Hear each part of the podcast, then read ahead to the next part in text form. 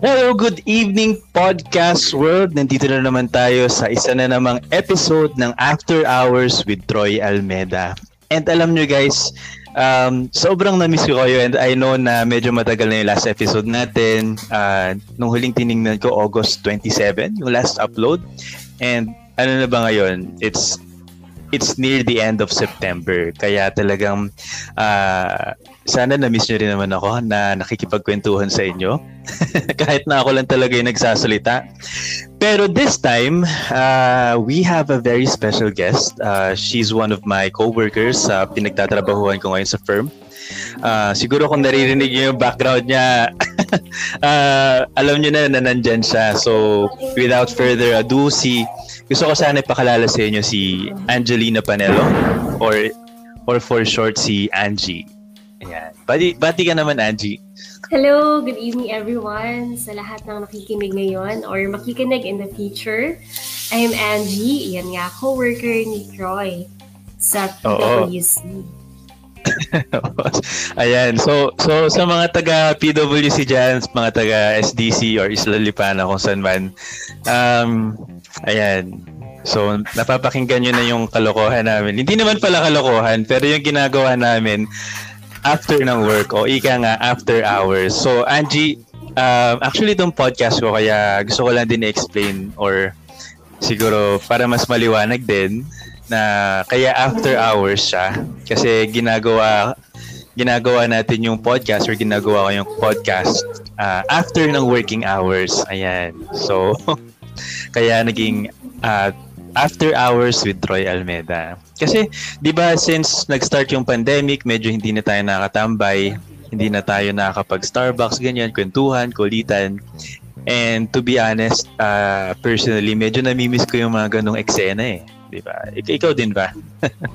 Oo oh, naman, Troy. And ano pa nga, di ba, um, disclaimer, we're recording this on a Sunday. So talagang after hours talaga siya ng work. Yeah. Ganyan kami ka-dedicated sa sa kwentuhan ano.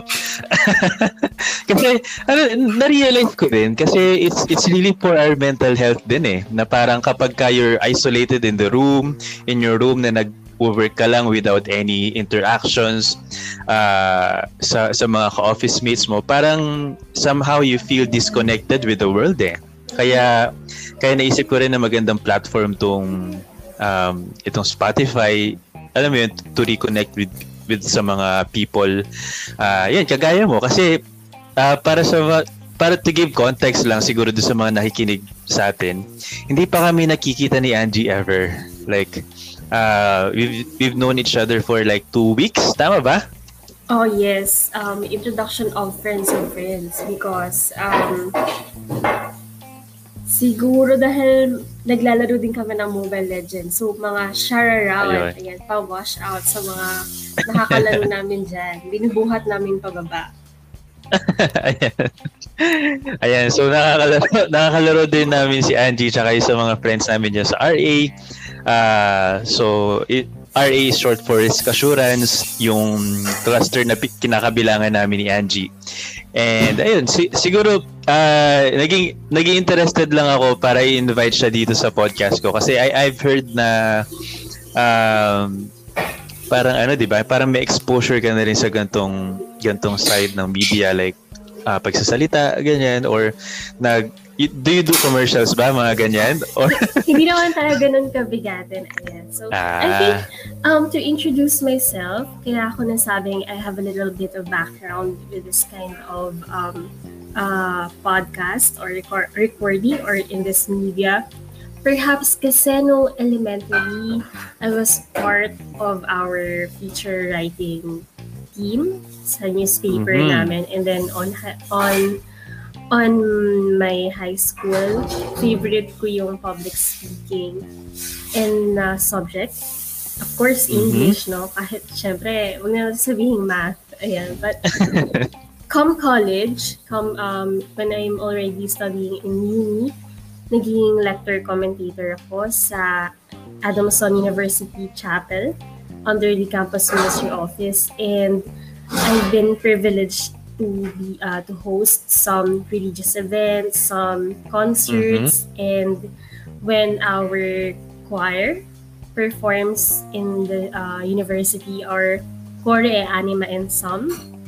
Mm-hmm. I volunteered to be their hostess or MC for the night. And um, I think um, I'm giving quite a few talks, and I was already invited to Veritas Radio to talk about my experience when we joined the uh, Synod of Bishops in Rome. And other than that, um, I have friends then sa university na mm-hmm. I was mm-hmm. invited sa aming Falcon Radio, Adamson University, and another programs sa Veritas. Yung una kasi tinig ng pastol yun, so it's a CVCP uh, project. And the other one is Youth on Campus yata. Also another uh, organization ra- run mm-hmm. by different um, religious organizations around the Philippines. Ayan. And I was invited of by ano um Dion Apelo for that.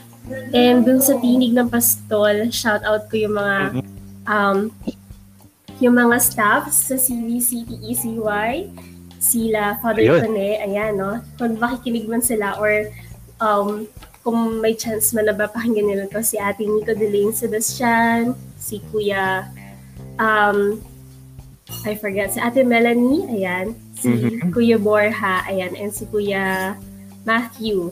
Yan. So, shout out po sa inyo lahat. Ayun. And, huwag kayo ko makalimutan, si Ate Toyang. Ayan. Ayan.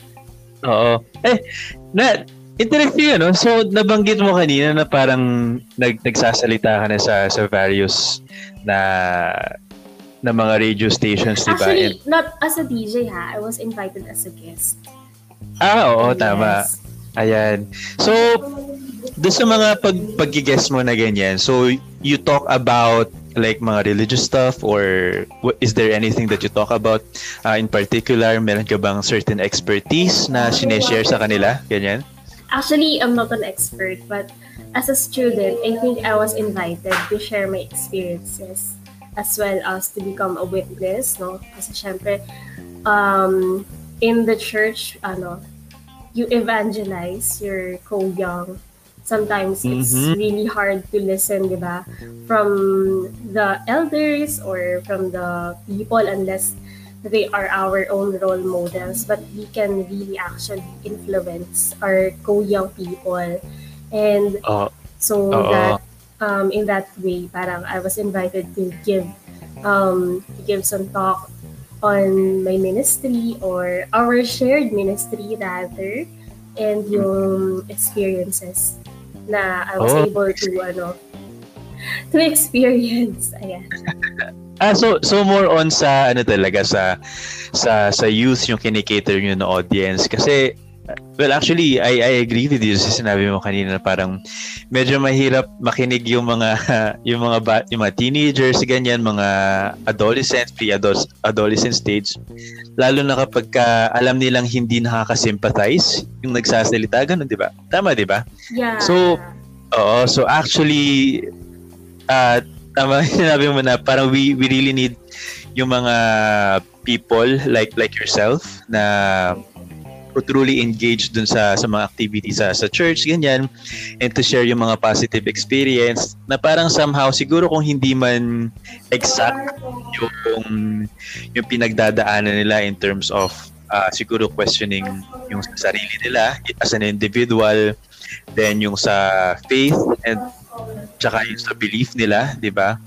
Siguro mas madaling maka maka-jive in if if they see someone na kagaya ni sinabi mo kanina like a role model, ganyan, who can truly sympathize and is a, na parang siya yung magpapakita na uh, uh, isa siyang living testament na pwedeng mangyari din sa kanya yung yung mga na-experience mo. Yes, yes, as a witness. Yeah, witnessing. So, rinik down ko lang ano. pero pero yun lang din yung sinabi mo. Sorry na. Pero okay lang. Hindi. Not a problem very very interesting ano kasi um very familiar din ako dun sa ano sa sa Veritas Radio. Um I I think lumalabas siya sa sa mga Facebook pages ko. Is, is it an international ah international to? Is it a national broadcasting network ba? I think so. Um actually you can um search Veritas. You can listen to Veritas via radio or via Facebook. Yeah. Ah, oo, I see. Kasi kasi tama sa sa Facebook. Kaya pala parang familiar yung siya yung may kulay red na cross, di ba? Yes, yes. Ayun. Okay. Well, uh, interesting ah kasi that's the first time that I've that I've heard that about you. So, so parang akala ko before like uh, radio for entertainment ganyan.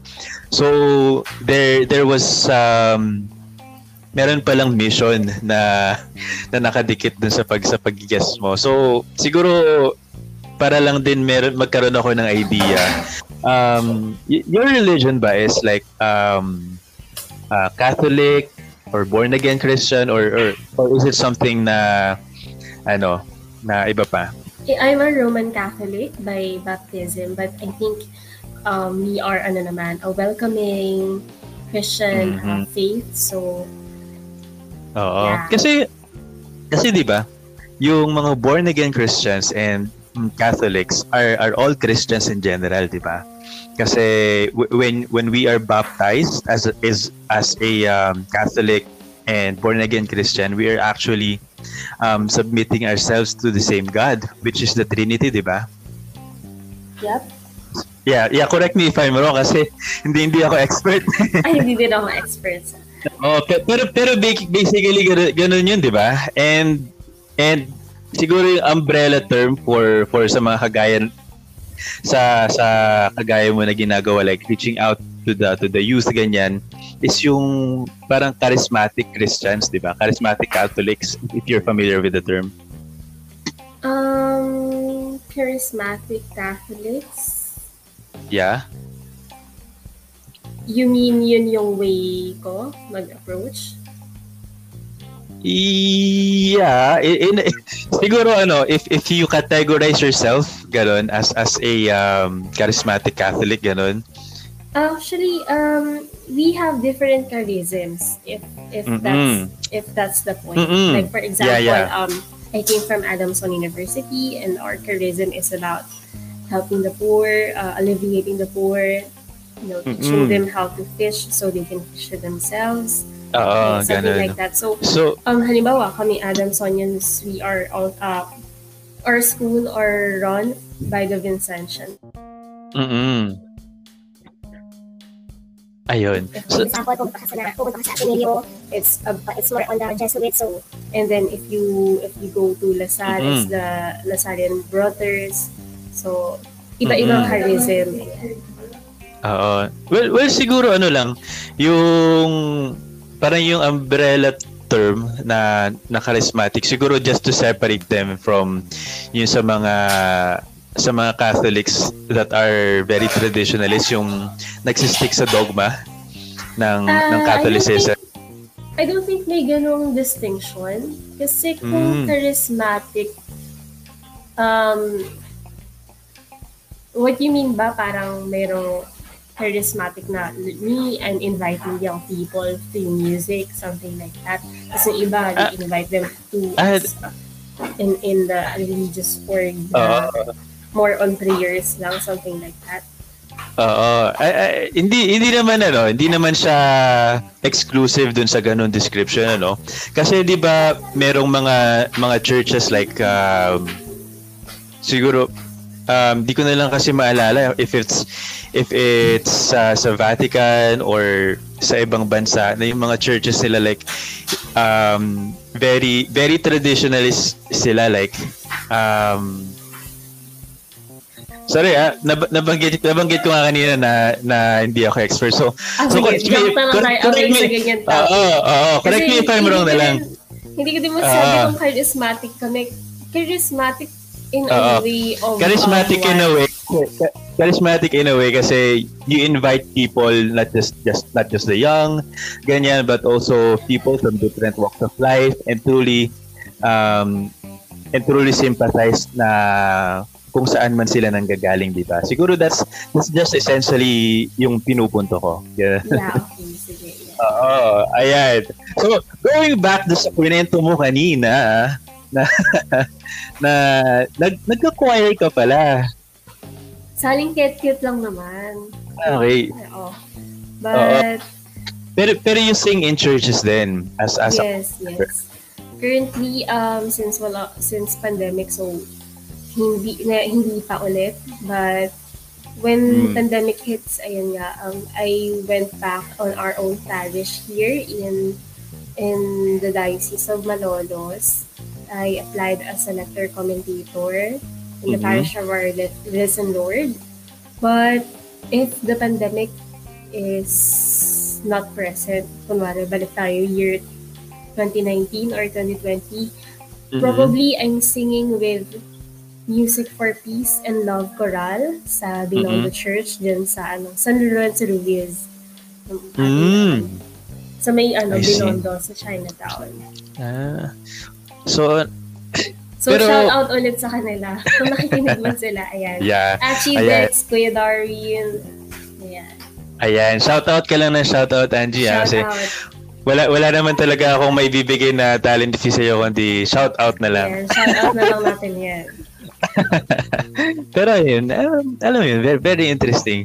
Um, actually, siguro para malaman ng mga listeners natin, I'm, I'm really just finding out yung mga yung mga sinasabi sa akin ni sinasabi sa akin ni Angie ngayon and alam yun and and that's really the beauty and yun yung parang pinakang purpose talaga nitong podcast is, is parang to meet new people kasi nga kagaya nun we were really disconnected because of the of the uh, pandemic ganyan so ayan interesting yeah, so Pero kung go, kaya mong kung if you were be able to visit that ano yeah, minor basilica and national shrine na ating saint, our very own saint, no? Saint Florence Ruiz.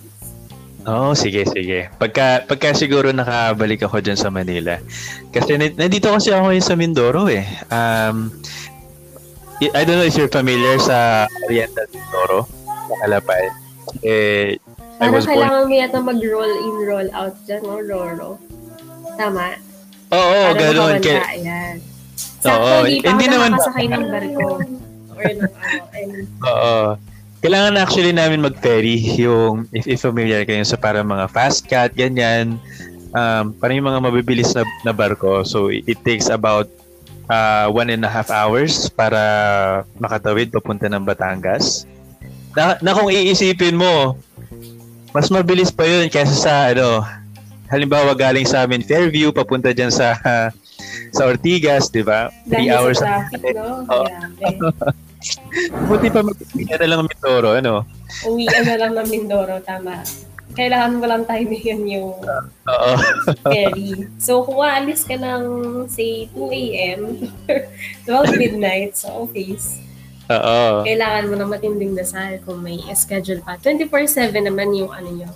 Yung ferry. Yeah, Yeah, 24/7 naman siya. Actually yung yung ferry hanggang 7 PM lang siya, pero yung roll on roll off ang ano, hangga't may pasahero ganyan. which is which is good. Ganyan. Um madaming opportunities na umuwi so parang hindi ka na problema na mag-overnight ka sa pier ganyan. Uh, pero pero going back gusto gusto gusto ko lang sana ng ano itanong actually Um, siguro ito, gan gano'ng katagal ka na pala sa PWC? Actually, two years. Uh, kaka-celebrate ko lang ng two years ko last August 19. So, batch 40. Yan. So, ah, shout ah, wow. out sa mga remaining batch 40. diba? Mer mer meron ka bang ano, feel kung ilan pa yung mga natitirang batch 40 dyan? Actually, uh, wala akong count. Ayan, hindi, hindi ko na binibilang. Sabi nila magbibilangan para hindi na babawasan. Ah, wow. Oo nga, tama nga. eh, well, actually, baka mag-resign, baka mag-resign uh, na lang sila bigla. Ako naman, 10, 10 batches after you naman ako kasi ako batch 50. Ayan, so, so siya wow. naman, batch 50 na nandyan pa. Kaya natin baka ma-wash out na din sila. Ma-wash out naman po. Oo. Well, kaya kaya ako naman siguro na, natanong yung yung kung gaano katagal ka na dito sa sa PwC ganyan, 'di ba? So I I assume na siguro you love what you're doing? Ganyan? Is especially your your your job related to audit ganyan. Actually, I can say na mas nagtatagal ako kasi loyal ako. Ay, wow. din, no? But I oh. actually, I plan of uh, staying at least five years on my first job. That's actually my goal. So, any job, whatever, the, the any job na my first plan ko, I, I think I would stay at least five if or kaso may ano siya, uh, may personal, may ano naman siya, may parang ano naman siya, ang non-negotiables noon, aalis ako if hindi ako nag-grow. So, so far, with PwC, I think I'm still growing and there's a lot of challenges na kapag, mm-hmm. kapag nahihirapan pa ako, meaning, um, kaya ko pang mas i-cope up yung sarili mo. Ko, yes. Para hindi uh, na ako hirapan sa susunod. So, if I'm not um, challenged anymore. So I think uh, pag hindi tumalab yung agility program, and then I'll go. Wow, But okay. Still meron pa naman, so hindi mo na tayo magpapasa ng RN. Oo. Tama. Well, actually, magandang tag dito, magandang characteristic yan, ano, sa sayo. Kasi, parang nor- normally sa lalaki, um, based on parang study na napasok ko a long time ago, na mas gusto daw ng lalaki na, na sila yung na-challenge, ganyan. And pagdating naman sa mga babae, gusto nila yung binavalue sila sa isang company. So, ayan, it's, it's, it's really good din na parang nag-match yung character mo, itong ideas mo sa binibigay offer ng company. And ano yun, it, it's, it's, it's just really parang uh, it serves as an inspiration din siguro. Uh, yeah, actually, one thing na good about PwC is they are hearing our voices. And Oo, tama. With the Pulse survey, I actually Uh, answer that with, uh, ano, with, time. So, whatever uh, I want to may, say, may suggest, Kamay, ano ulit yun, Troy? May, may, may naging response naman sila doon sa like survey na ginawa nila. In fairness naman, oo naman, in all ah, fairness, uh, uh, yes. Okay. So, well, naman natin kasi they're very, ano naman talaga, uh, very welcoming. Um, they're listening and they act based on um, what the majority says. So, Oo. Yan. So, yun naman ang gusto natin sa PWD. Yan. Sorry ah, kasi ako actually hindi pa ako nakakaranas mag-take ng survey kasi yung yung mga new batches kagaya ko parang parang we didn't really get a chance din kasi parang binigyan lang ata 45 and and older ganyan. So so hindi kami nakapasok ng time na yun. Pero ano kita naman na parang based on dun sa experience din ng mga seniors ganyan ng mga tenured people na kitang-kita naman on, on how PwC uh, ah, inaalagaan yung kanyang mga tao. Pero siguro ito, more more on a personal question siguro sa iyo, Andy. I, I hope sure. you don't mind. Yeah. if if hindi accounting, audit, or finance yung basta anything related to business yung career na tatahakin mo, would would you would you choose to go the other way? Like medicine, uh, arts, ganyan, At I think, nung bata kasi ako, um, gusto ko talaga maging lawyer. Pero sabi ng father ko, wag ka na dyan anak. Kasi mga sinungaling daw yung mga lawyer. well, I do not know. Um, uh, I actually know a lot of good lawyers and I think um, every profession comes with dedication and know, uh, hard work and perseverance. Uh, but if I'm not with PwC today, I think I am pursuing to write something. Yan. Because, ano, sorry, sorry, ano yan? Hello, ayan. Is it better? Oh, yeah. Okay. Mas okay. So I think I'm I'm writing something. It could be a novel or a poem. I'm I'm I'm uh I'm a writer for any uh company.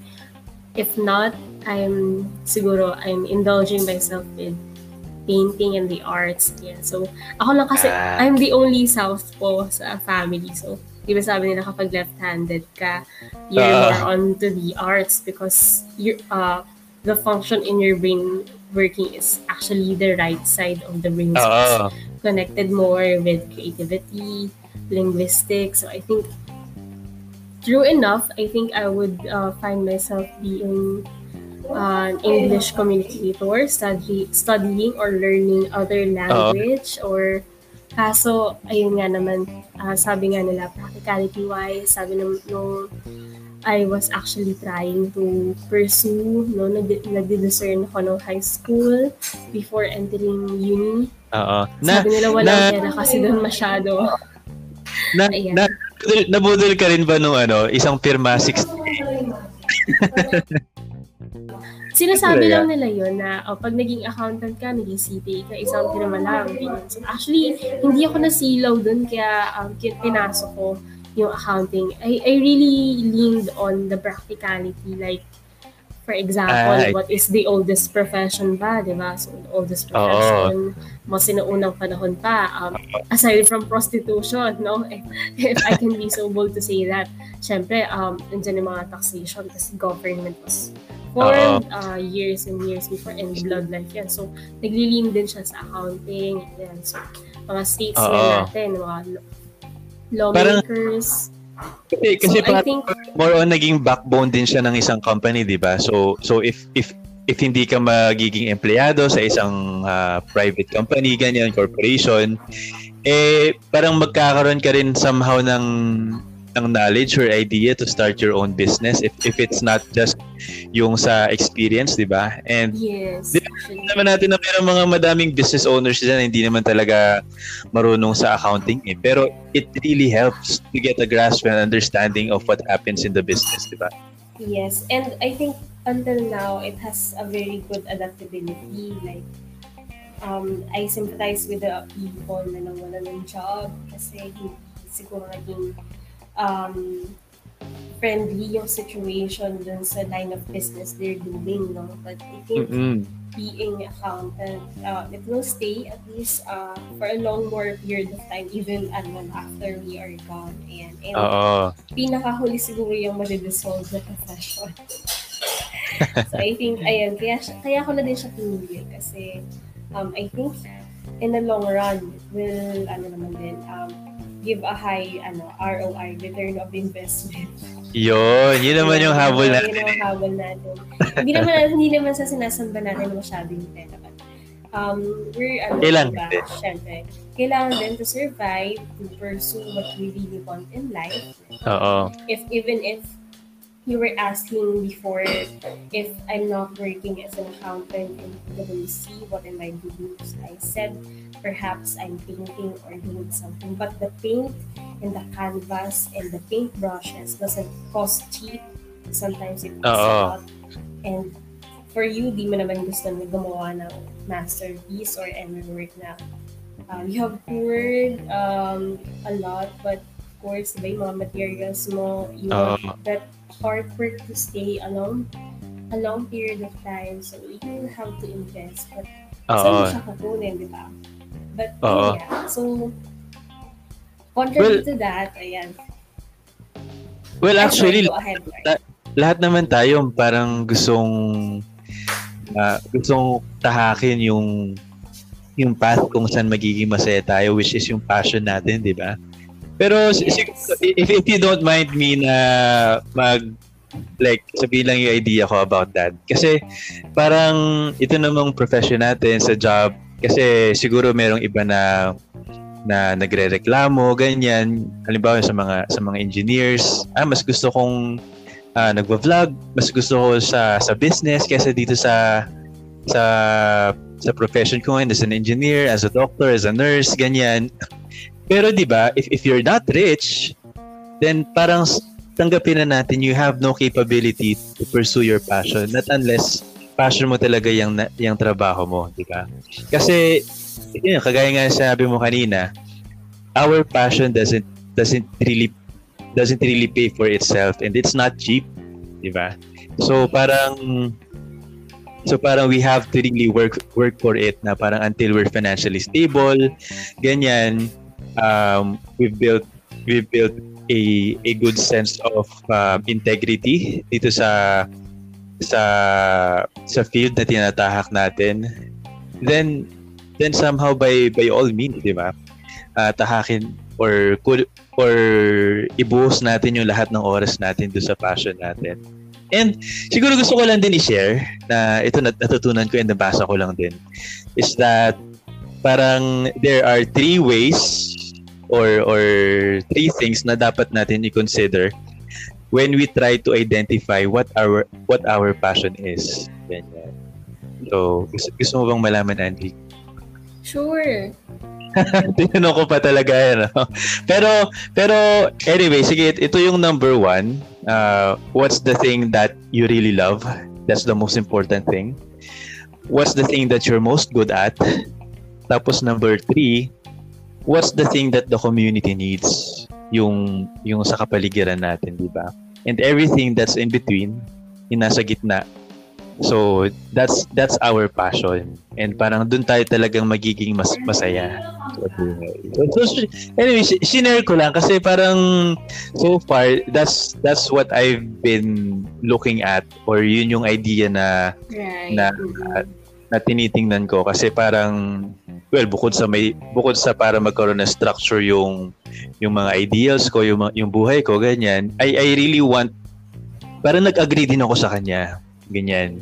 Kasi there, there are a lot of people na gusto yung music, pero they're not really good at it. Ganyan. There's a lot of people who want to be good lawyers, good doctors, pero um, siguro hindi compatible yung yung intelligence nila para doon, 'di ba? So maybe there's something that that would um, na makakapag-satisfy do sa tatlong bagay na yon. Kaya, kaya, kaya din siguro tinanong kita kanina na parang if, if you love what you're doing, ganyan, as, as an accountant, um, if, if you would have it any other way, then kung ano siguro, ganyan. So, siguro that's that's that's my purpose lang. And, Ang ayun. naman. Yes. On point naman siya. Oo. So, al- alam ko Angie na wala talaga tayong naging concrete na pag-uusap na kung ano yung magiging topic natin. Kasi yes, parang, okay parang I, I really want it to be as much as possible yung parang halimbawa nakita kita after after ng office ganyan tinawag kita sa Starbucks nagbentuhan tayo ganyan so siguro that's that's more of the feel that I wanted to give dito sa podcast right, natin exactly. and sana naman sana naman na, na reciprocate ko yung ganong feeling sana yes. naman nag-enjoy yes. ayan and para sa mga nakikinig pa up to this point Uh, sana, sana meron din kayong somehow natutunan na naku, napulot na nuggets of wisdom kung tuwagin um, or entertainment value or sa mga shoutout ni Angie kanina. Congrats, guys! Shout out uh, din sa mga tao dito sa bahay na ano, makikinig man kung makita nila to. So, ayan, kay mama, kay kuya, kay nani, and kay Ben. Ayan. Ayan. So, shout, aso, ayan. Yeah, so shout out sa inyo guys. And salamat, salamat pala sa mga nakikinig pa until now. Um, siguro let's invite Angie for for another separate topic na siguro mas mabibigyan or parang mas mapapaghandaan namin kasi uh, this time around parang gusto ko lang talagang maging to know more about Angie, ganyan. Kasi nga two weeks pa lang kami magkakilala. And, and I really appreciate you, Angie, kasi parang pumayag ka kagad yan yan. Yeah, you're welcome. Oo. Very friendly naman si Angie, guys. So, doon sa mga mga bagong batches, sa mga kapakinig nito, yan. Angie for... Uh, Angie for director joke.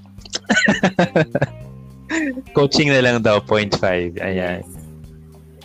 So, ayun. Uh, again, maraming salamat, Angie, for for agreeing to be my guest dito sa podcast. And para Thank sa mga... naman for inviting me. Ayan, you're welcome. And para naman sa mga nakikinig, if gusto niyo mag-guest dito, I'm, I'm very open naman na makipagkwentuhan din. Um, after all, ito din naman yung yung mission ng ng podcast ito is to reconnect with people uh, makilala niyo si si Angie within within the circle of of friends of acquaintances na na meron kami mas makilala niyo si Angie And ayun nga, if interested kayo, just give me a PM. Um, pwede nyo rin i-PM si Angie if interested kayo. Ayan. And ayan guys, see you again um, in, in the following weeks, in the following months. hanggat hanggat may pandemic, meron tayong podcast. Hanggat bored ako, meron tayong podcast. And thank you guys for listening until now. Yan. Until then, bye-bye. Bye.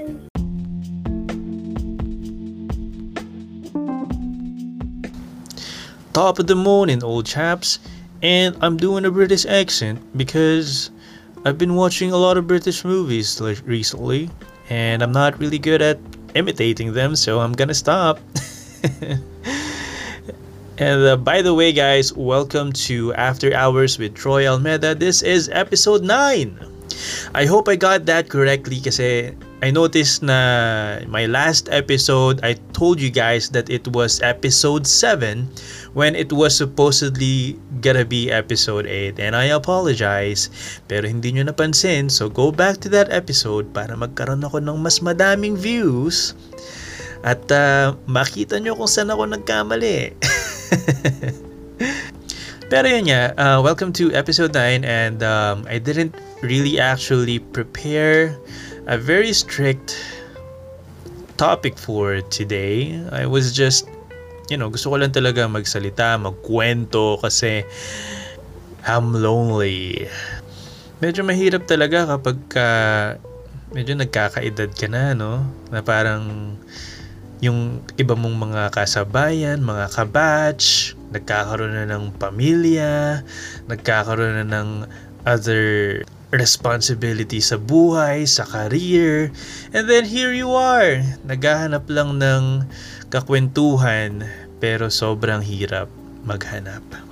So, to you guys that's listening here, um, you'll be my kakwentuhan for this episode and um, I hope that I could somehow bring in some entertainment factor because I know that you're not going to be listening to a 15 minute podcast talking about nonsense. So I'm going to try to bring you like um facts, entertainment and um a few voiceovers, which I will be doing right now.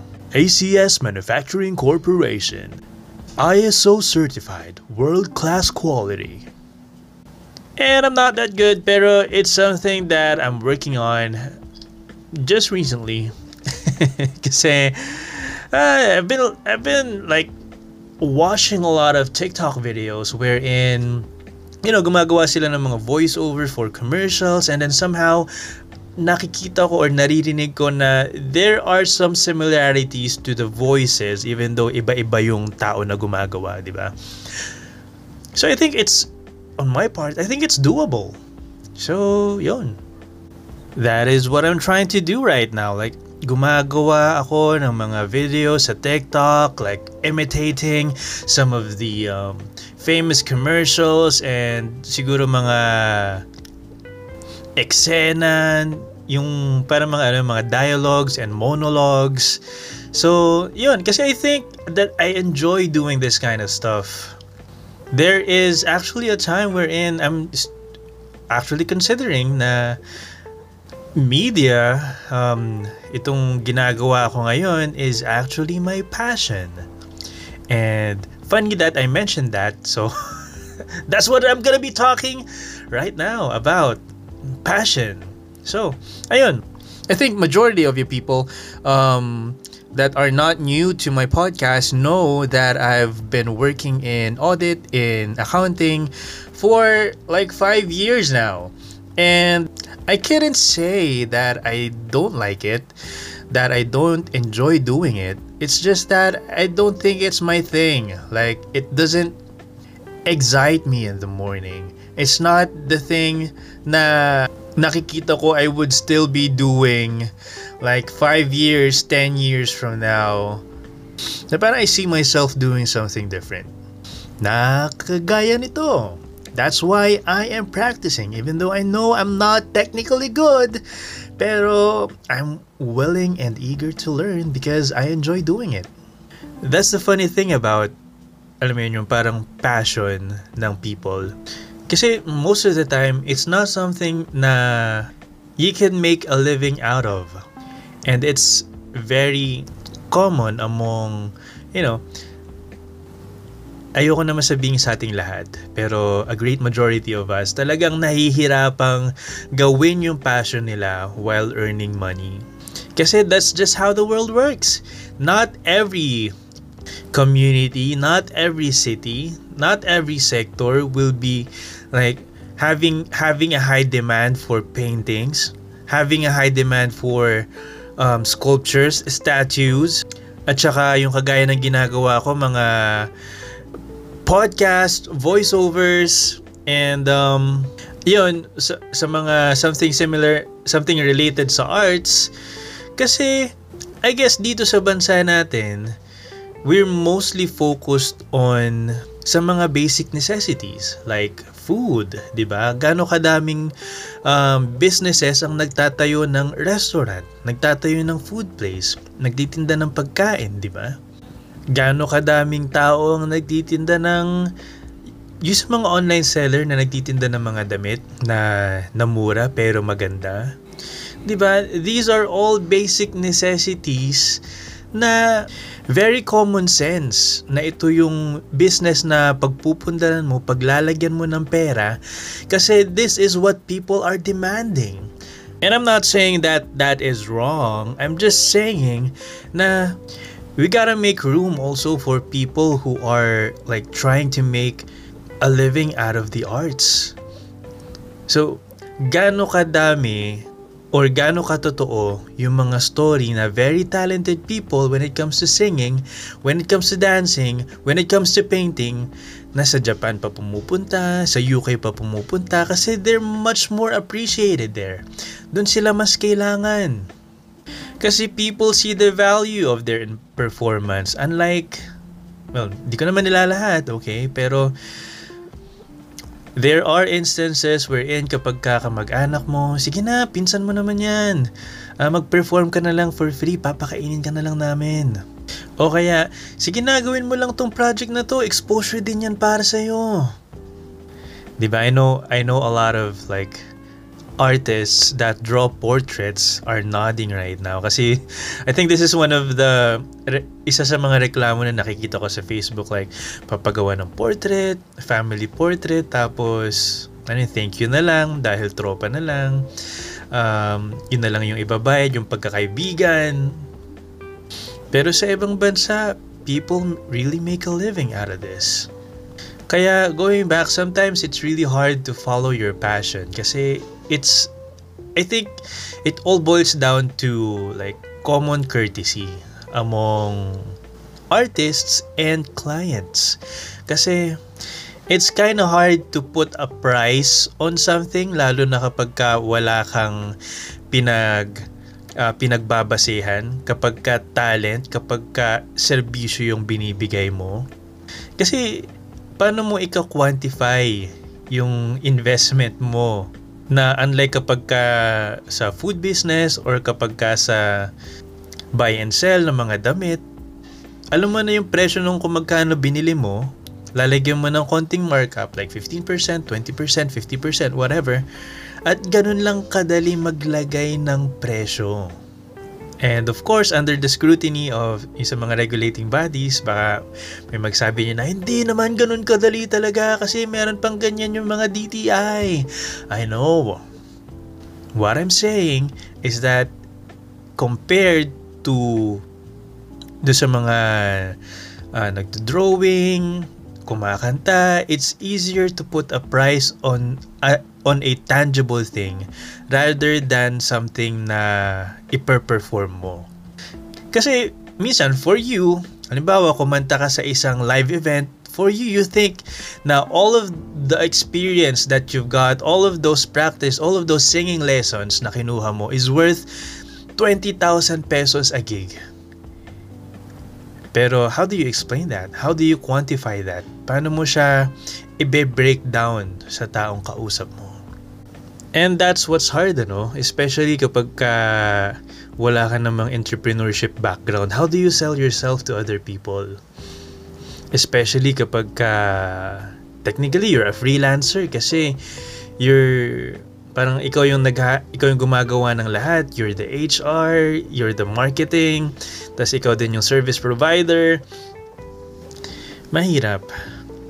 Kaya I think this is um, an industry na kailangan talaga ng understanding and support ng majority of our people. Kasi we need to encourage like art makers who's trying to follow their passion because it, you know, one of these days, yung mga kids natin might want to follow their passion too and we don't want the world to be that harsh on them. We already know how harsh um, pe- people are to some of some of our artists ngayon na parang um, we've been brought down by our parents, our family members na hindi hindi ka magfa-fine arts, hindi mo pagpapatuloy yung pagkakanta mo kasi wala ka namang kikitain dyan. Mag-accountancy ka na lang kasi nandyan ang pera. Di ba? May ano pala. may may personal stuff na pala. Pero yeah, um, I know to, to some of you, I might I might be sounding like a little bitch and um, reclamador, pero you know, we've been putting up with I mean, with compromising our whole lives and hindi ba masama or masama ba na mangarap into like putting yourself in a situation na you wake up every morning um, you're very excited and happy to do the thing that you want to do. And aside from that kumikita ka ng malaking pera di ba? So that's my dream. Pero meron din naman yung mga tao na ano eh like um, they see a win kapag ka kumikita sila whatever industry they are they are in 'di ba? Kasi ano eh to some people money makes them happy. And as long as they're making money then that makes them happy. Pero to other people naman kasi we don't want to generalize we, we want to capture as every bit of um, of everybody's sentiments uh, dito sa show. So ayun we also gotta understand that there are people who dread to be in a corporate setup. Some people okay lang. Some people love to be in a corporate setup. And um, hindi lahat ng tao magkakaparehas ng makeup. Di ba?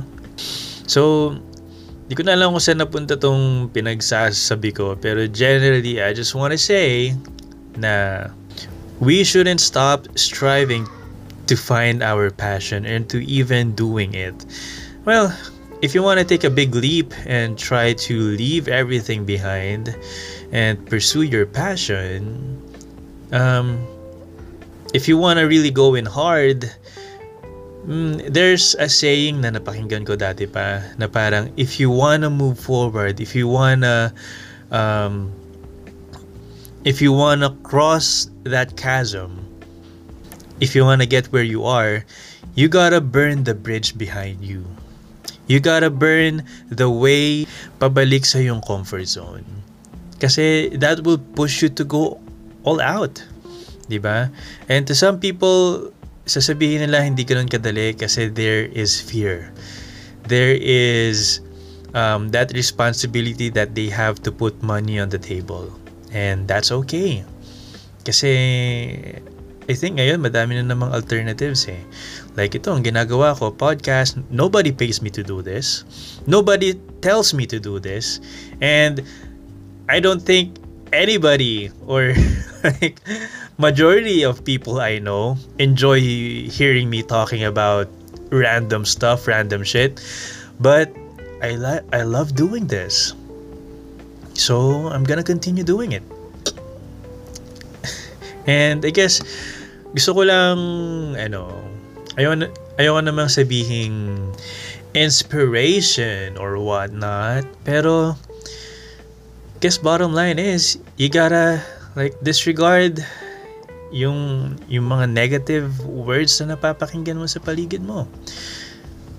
Like for example si yung pinaka relevant ngayon si coach Chot Reyes pinapababa ng Gilas Pilipinas. Pero if you look at the people na nagpapababa sa kanya, I don't think that their credentials are any much better than Coach Chot Reyes's.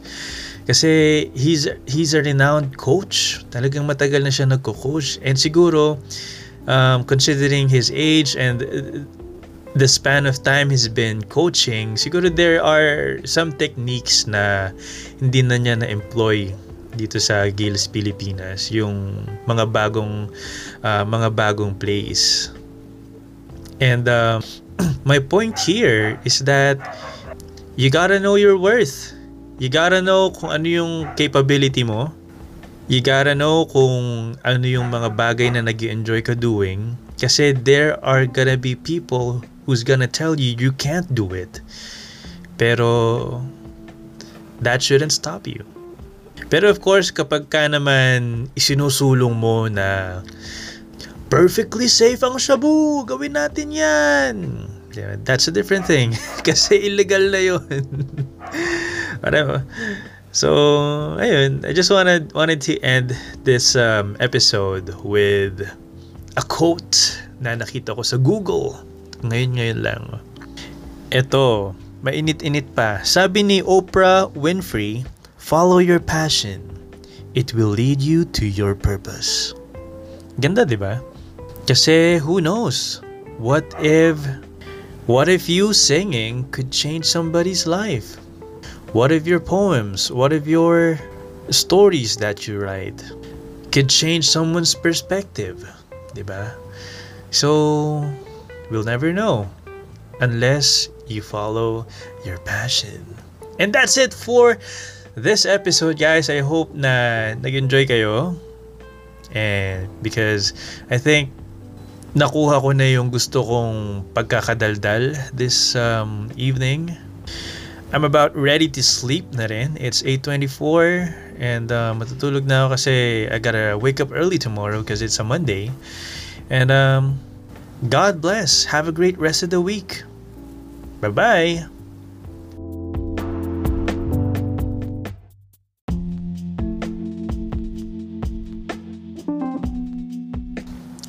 Top of the morning, old chaps.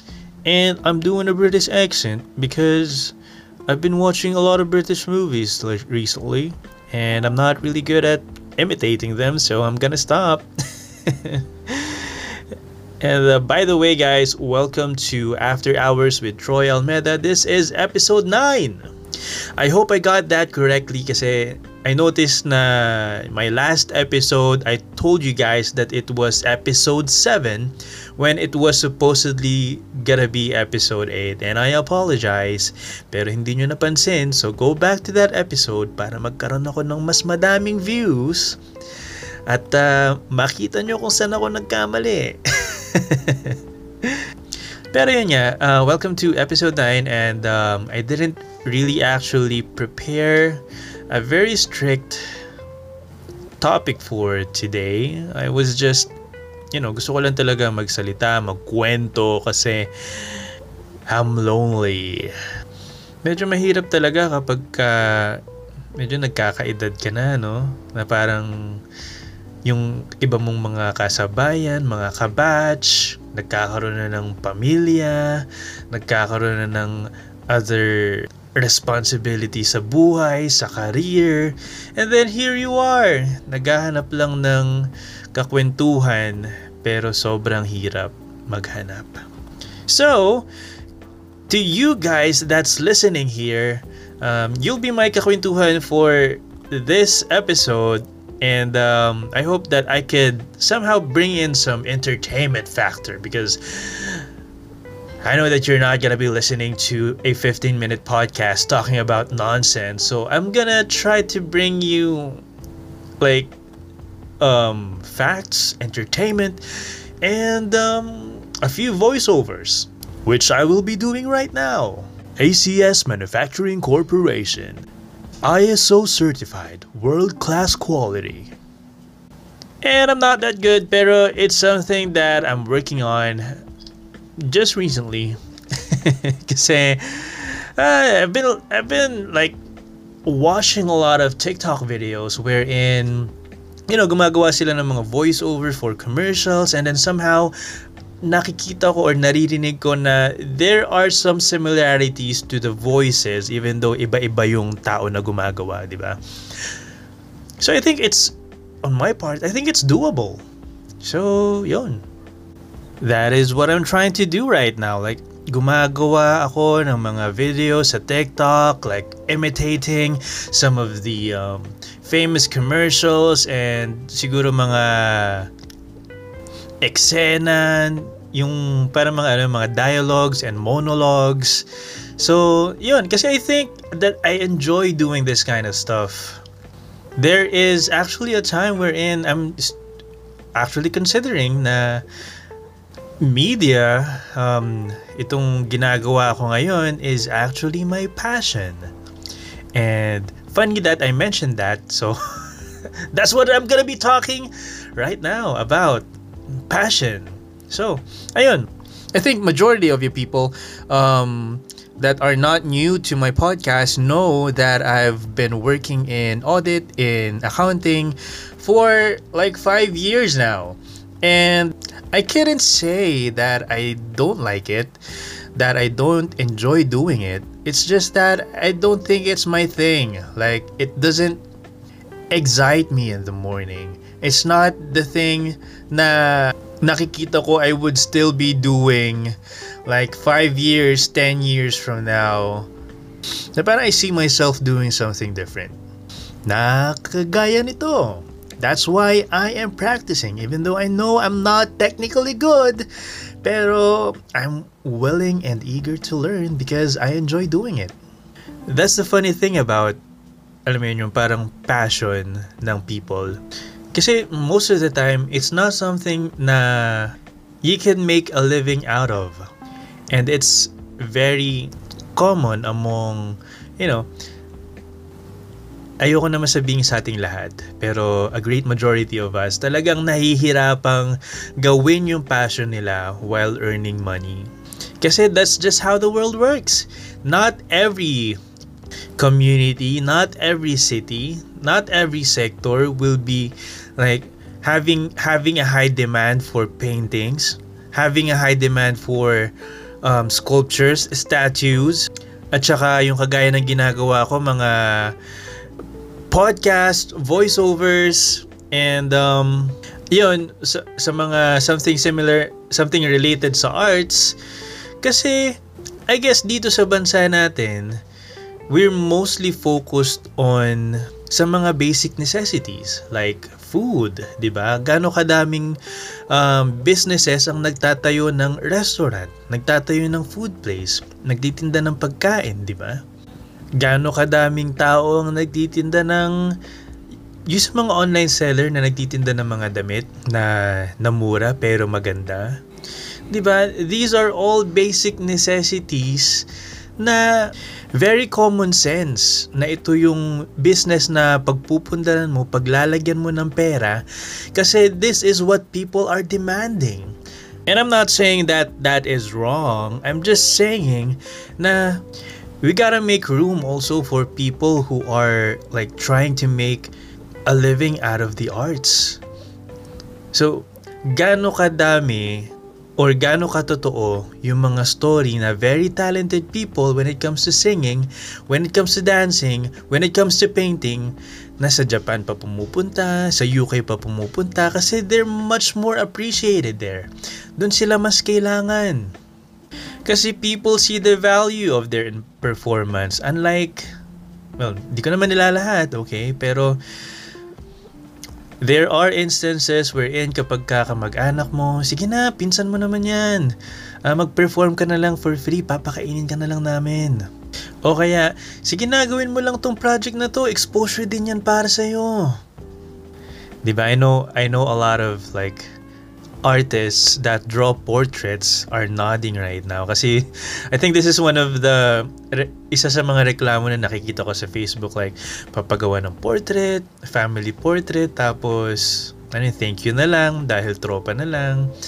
Um, yun na lang yung ibabayad yung pagkakaibigan. Pero sa ibang bansa people really make a living out of this. Kaya going back sometimes it's really hard to follow your passion kasi it's I think it all boils down to like common courtesy among artists and clients. Kasi it's kind of hard to put a price on something lalo na kapag ka wala kang pinag uh, pinagbabasehan kapag ka talent, kapag ka serbisyo yung binibigay mo. Kasi paano mo ika-quantify yung investment mo na unlike kapag ka sa food business or kapag ka sa buy and sell ng mga damit, alam mo na yung presyo nung kung magkano binili mo, lalagyan mo ng konting markup like 15%, 20%, 50%, whatever. At ganun lang kadali maglagay ng presyo. And of course, under the scrutiny of isang mga regulating bodies, baka may magsabi niya na hindi naman ganun kadali talaga kasi meron pang ganyan yung mga DTI. I know. What I'm saying is that compared to do sa mga uh, nagdo-drawing, kumakanta, it's easier to put a price on a, on a tangible thing rather than something na iper-perform mo. Kasi minsan for you, halimbawa kumanta ka sa isang live event, for you, you think na all of the experience that you've got, all of those practice, all of those singing lessons na kinuha mo is worth 20,000 pesos a gig. Pero how do you explain that? How do you quantify that? Paano mo siya i-break down sa taong kausap mo? And that's what's hard, ano? Especially kapag ka wala ka namang entrepreneurship background. How do you sell yourself to other people?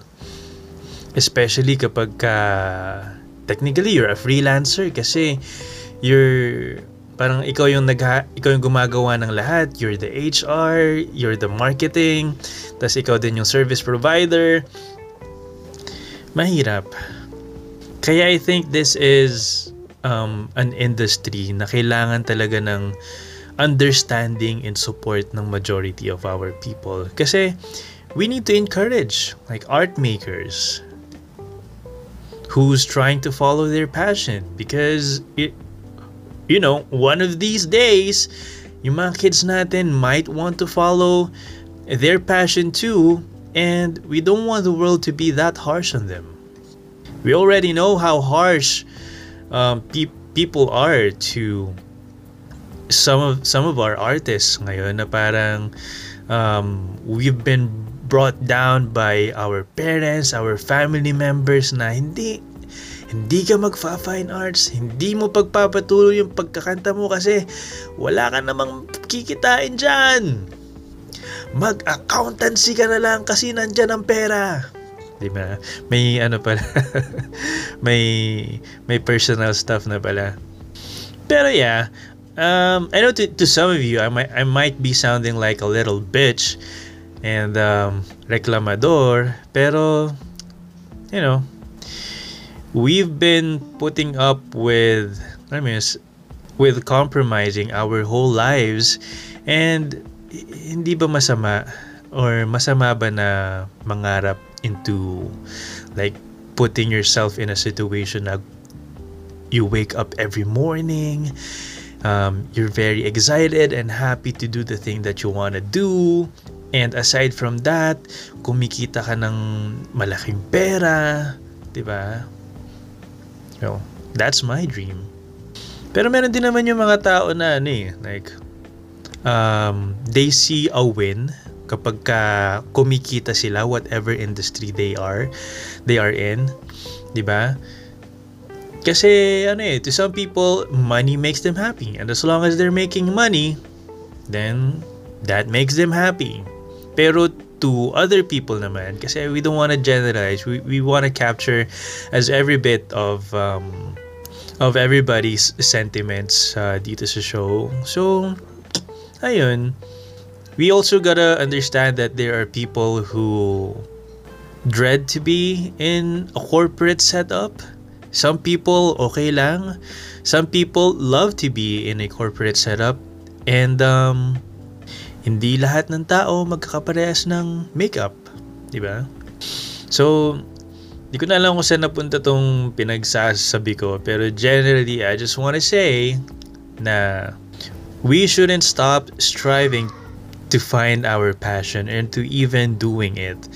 Well, if you want to take a big leap and try to leave everything behind and pursue your passion, um, if you want to really go in hard, mm, there's a saying na napakinggan ko dati pa na parang if you want to move forward, if you want to um, if you want to cross that chasm, if you want to get where you are, you gotta burn the bridge behind you.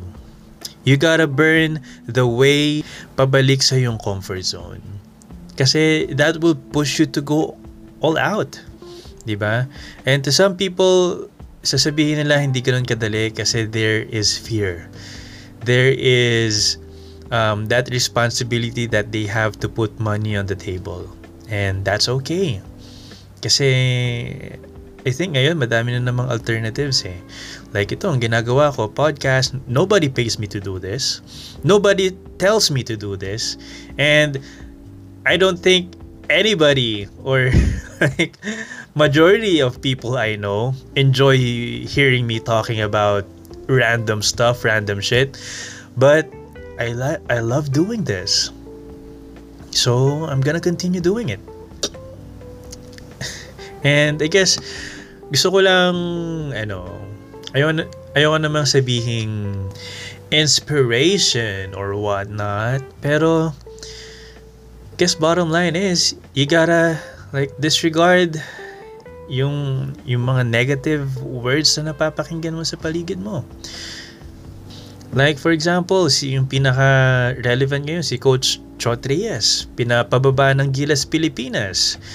Pero if you look at the people na nagpapababa kanya, I don't think that their credentials are any much better than Coach Chot Reyes's. Kasi he's, he's a renowned coach. Talagang matagal na siya nagko-coach. And siguro, um, considering his age and the span of time he's been coaching, siguro there are some techniques na hindi na niya na-employ dito sa Gills Pilipinas yung mga bagong uh, mga bagong plays. And uh, my point here is that you gotta know your worth. You gotta know kung ano yung capability mo. You gotta know kung ano yung mga bagay na nag enjoy ka doing. Kasi there are gonna be people who's gonna tell you you can't do it. Pero that shouldn't stop you pero of course, kapag ka naman isinusulong mo na perfectly safe ang shabu, gawin natin yan. That's a different thing. Kasi illegal na yun. Whatever. So, ayun, I just wanted wanted to end this um, episode with a quote na nakita ko sa Google. Ngayon ngayon lang. Ito, mainit-init pa. Sabi ni Oprah Winfrey, Follow your passion.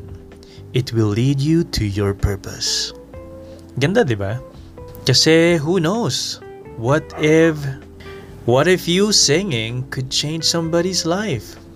What if your poems, what if your stories that you write could change someone's perspective, 'di ba? So, we'll never know unless you follow your passion. And that's it for this episode, guys, I hope na nag-enjoy kayo. And because I think nakuha ko na yung gusto kong pagkakadaldal this um, evening. I'm about ready to sleep na rin. It's 8.24 and uh, matutulog na ako kasi I gotta wake up early tomorrow because it's a Monday. And um, God bless. Have a great rest of the week. Bye-bye.